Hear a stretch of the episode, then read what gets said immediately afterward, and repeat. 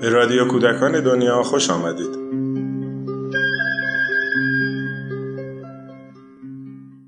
تیستو سبزنگشتی نویسنده موریس درون. مترجم لیلی گلستان. فصل 15 تیستو درس جغرافی می‌گیرد. و به همراه آن درباره کارخانه چیزهایی میآموزد که ناگهان میان بازی ها و باطنها جنگی به پا می شود.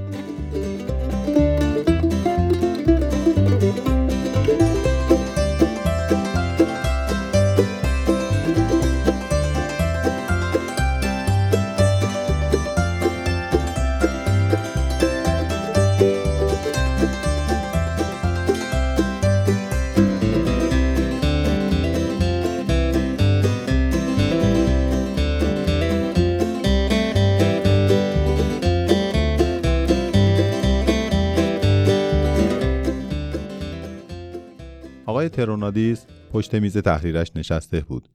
صدای شیپور مانندش دوباره سر جایش آمده بود و در آن واحد با سه تا گوشی تلفن فریاد زنان حرف می‌زد. ظاهر امر نشان می‌داد که آقای ترونادیس خیلی گرفتار است. بتیستو گفت وقتی در یک جای دنیا جنگی به پا شود اوضاع همین جور می شود که می بینی. در میرپوال هم باید دو برابر همیشه کار کنیم. تیستو آن روز صبح متوجه شد که سوت کارخانه دو بار بیشتر از هر روز به صدا درآمد و کارگران هم دو برابر هر روز وارد کارخانه شدند. نه تا دودکش کارخانه چنان دودی توی هوا پخش می‌کردند که آسمان تیره و تار شده بود.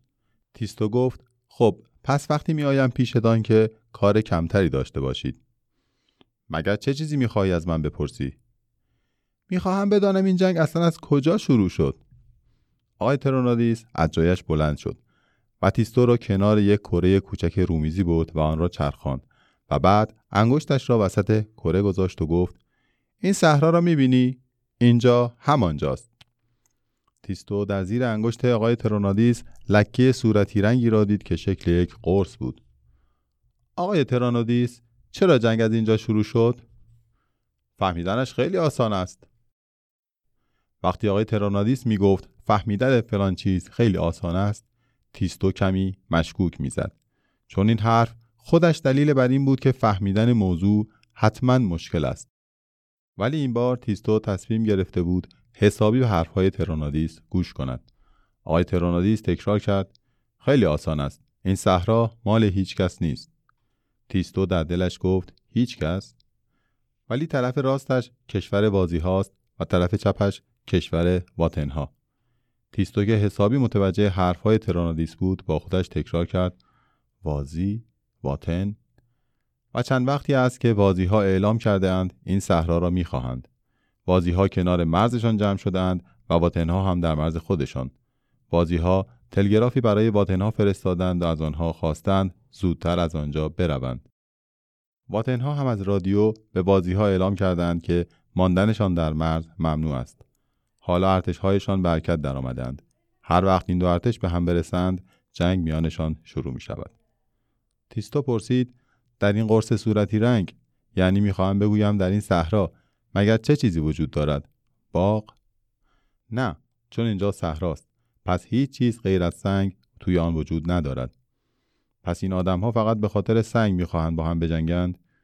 می‌خواهند مالک چیزی بشوند که در زیر این صحرا وجود دارد. زیر صحرا؟ مگر در زیر صحرا چیزی هم هست؟ نفت. مگر نفت به چه دردشان می‌خورد؟ به این دلیل نفت می‌خواهند چون دیگران نفت ندارند. نفت می‌خواهند چون نفت بهانه خوبی است برای جنگیدن. تیستو می‌دانست که تعریف های آقای ترونادیس همیشه با مشکل فهمیدن برخورد می کند. چشمهایش را بست تا بهتر بتواند فکر کند. اگر خوب متوجه شده باشم بازی ها و وطن ها می‌خواهند به خاطر جنگ بجنگند. چون نفت بهانه خوبی است برای جنگیدن. چشمهایش را باز کرد و گفت اینکه خیلی احمقانه است. گوشهای آقای ترونادیس سرخ سرخ شد. تیستو مگر دلت نمره صفر می‌خواهد؟ تیستو جواب داد نه ولی دلم می‌خواهد که بازی ها و باطنها با هم نجنگند. این گفته محبت آمیز تیستو از خشم آقای ترونادیس کم کرد. شانههایش را بالا انداخت و گفت البته البته هرگز کسی نمی خواهد که این جنگ اتفاق بیفتد ولی همیشه این موضوع وجود داشته و تیستو فکر کرد چه کار می توانم بکنم؟ انگشتم را روی لکه صورتی بگذارم و پرسید این صحرا خیلی دور است؟ تقریبا بین اینجا و آن سر دنیاست. پس جنگ به میرپوال نمی رسد شاید هم برسد. همیشه معلوم است یک جنگ از کجا شروع می شود ولی هرگز نمی شود فهمید که کجا تمام می شود بازی ها می توانند از یک کشور بزرگ کمک بگیرند. باطنها هم می توانند از یک کشور بزرگ دیگر کمک بخواهند. آن وقت این دو کشور بزرگند که با هم می جنگند و این همان چیزی است که به آن می‌گویند گسترش جنگ. تیستو سرگیجه گرفته بود. بله پس جنگ یک جور گیاه بسیار زشتی است که روی کره زمین می روید. راستی با چه گیاهی می شود به جنگ جنگ رفت؟ آقای ترونادیس گفت حالا با من به کارخانه بیا و نتیجه درخشان کار کارخانه را ببین. این برای تو درس خوبی خواهد بود.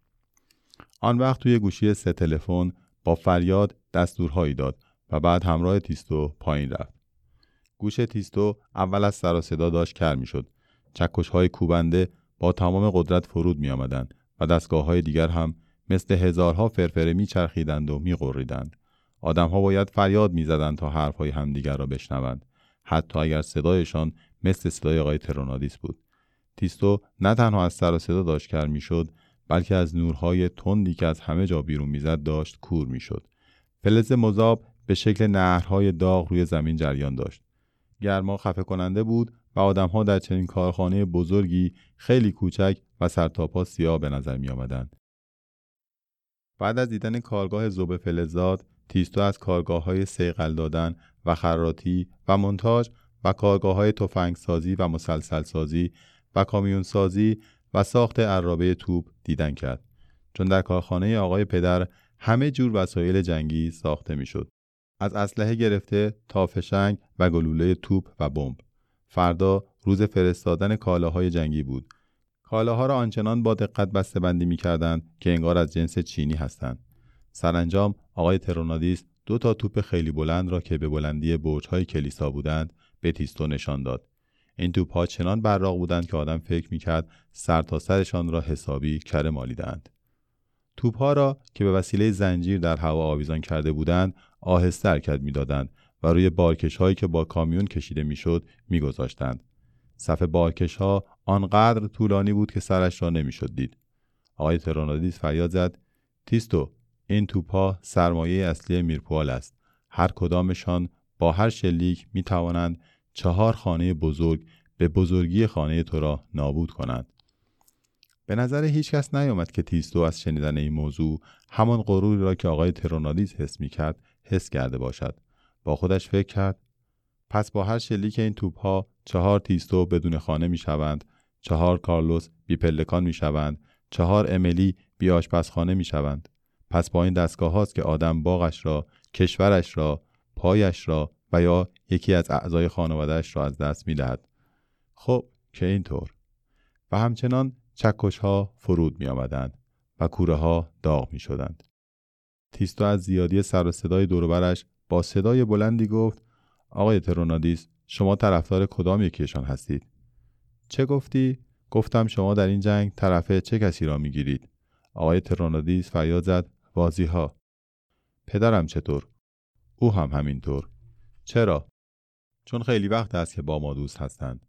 تیستو با خودش گفت پس وقتی آدم دوستانی داشته باشد که به آنها حمله بشود این کار درستی است که به آنها کمک کند تا بتوانند از خودشان دفاع کنند و ادامه داد پس دارید این توپها را برای بازی ها میفرستید آقای ترونادیس با فریاد گفت فقط توپ سمت راست را برای آنها میفرستیم توپ سمت چپ مال باطن هاست تیستو با نفرت فریاد زد چی برای باطن ها برای آنکه آنها هم همیشه مشتری های خوب ما بودند.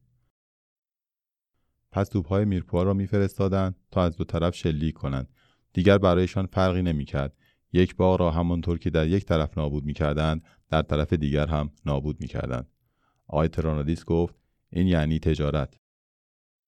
من این تجارت شما را چیز زشتی می‌دانم. چون سر و صدا مانع شنیدن حرف تیستو شده بود آقای ترونادیس خم شد و پرسید چی می‌گفتی؟ گفتم که این تجارت شما خیلی زشت است. برای اینکه یک سیلی جانانه تیستو را از حرف زدنش باز داشت. بدین گونه جنگ وازی ها و باطنها سرانجام گریبانگیر تیستو هم شد. تیستو در حالی که چشمهایش پر از اشک شده بود و آقای ترونادیس را نگاه می‌کرد با خودش فکر کرد پس جنگ همین است. دلیل کاری را می‌خواهی نظرت را می‌دهی و شطرق یک سیلی می‌خوری. راستی آقای ترونادیس اگر من تصمیم بگیرم در پاچه های شلوارت چوب جارو به رویانم آن وقت چه خواهی کرد؟ چوب جارو بهتر است یا خار؟ تیستو انگشتانش را محکم به هم چسبانده بود. ناگهان فکری به ذهنش رسید. بله درست هست زدید. درس کارخانه در اینجا تمام شده بود. تیستو یک سفر کله گنده گرفت. آقای ترونادیس فورا آقای پدر را از جریان باخبر کرد.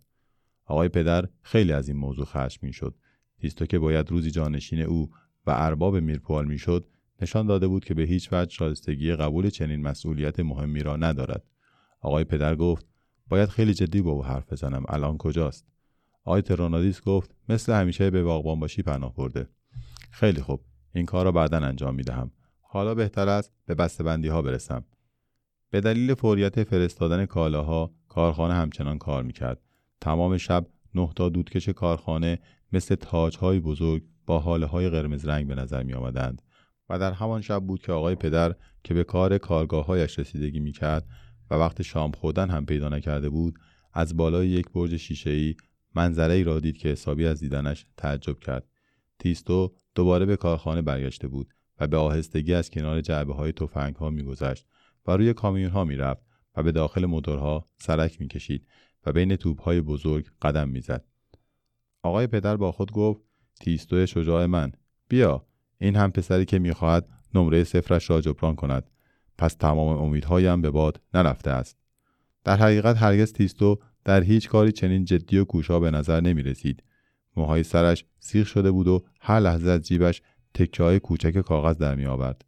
آقای پدر فکر کرد به نظر می آید دارد یادداشت برمیدارد. امیدوارم انگشتانش لای مسلسل ها گیر نکند. چه پسر خوبی چقدر زود متوجه اشتباهش شده. و راستی که منظره تماشایی عجیب دیگری هم در انتظار آقای پدر بود.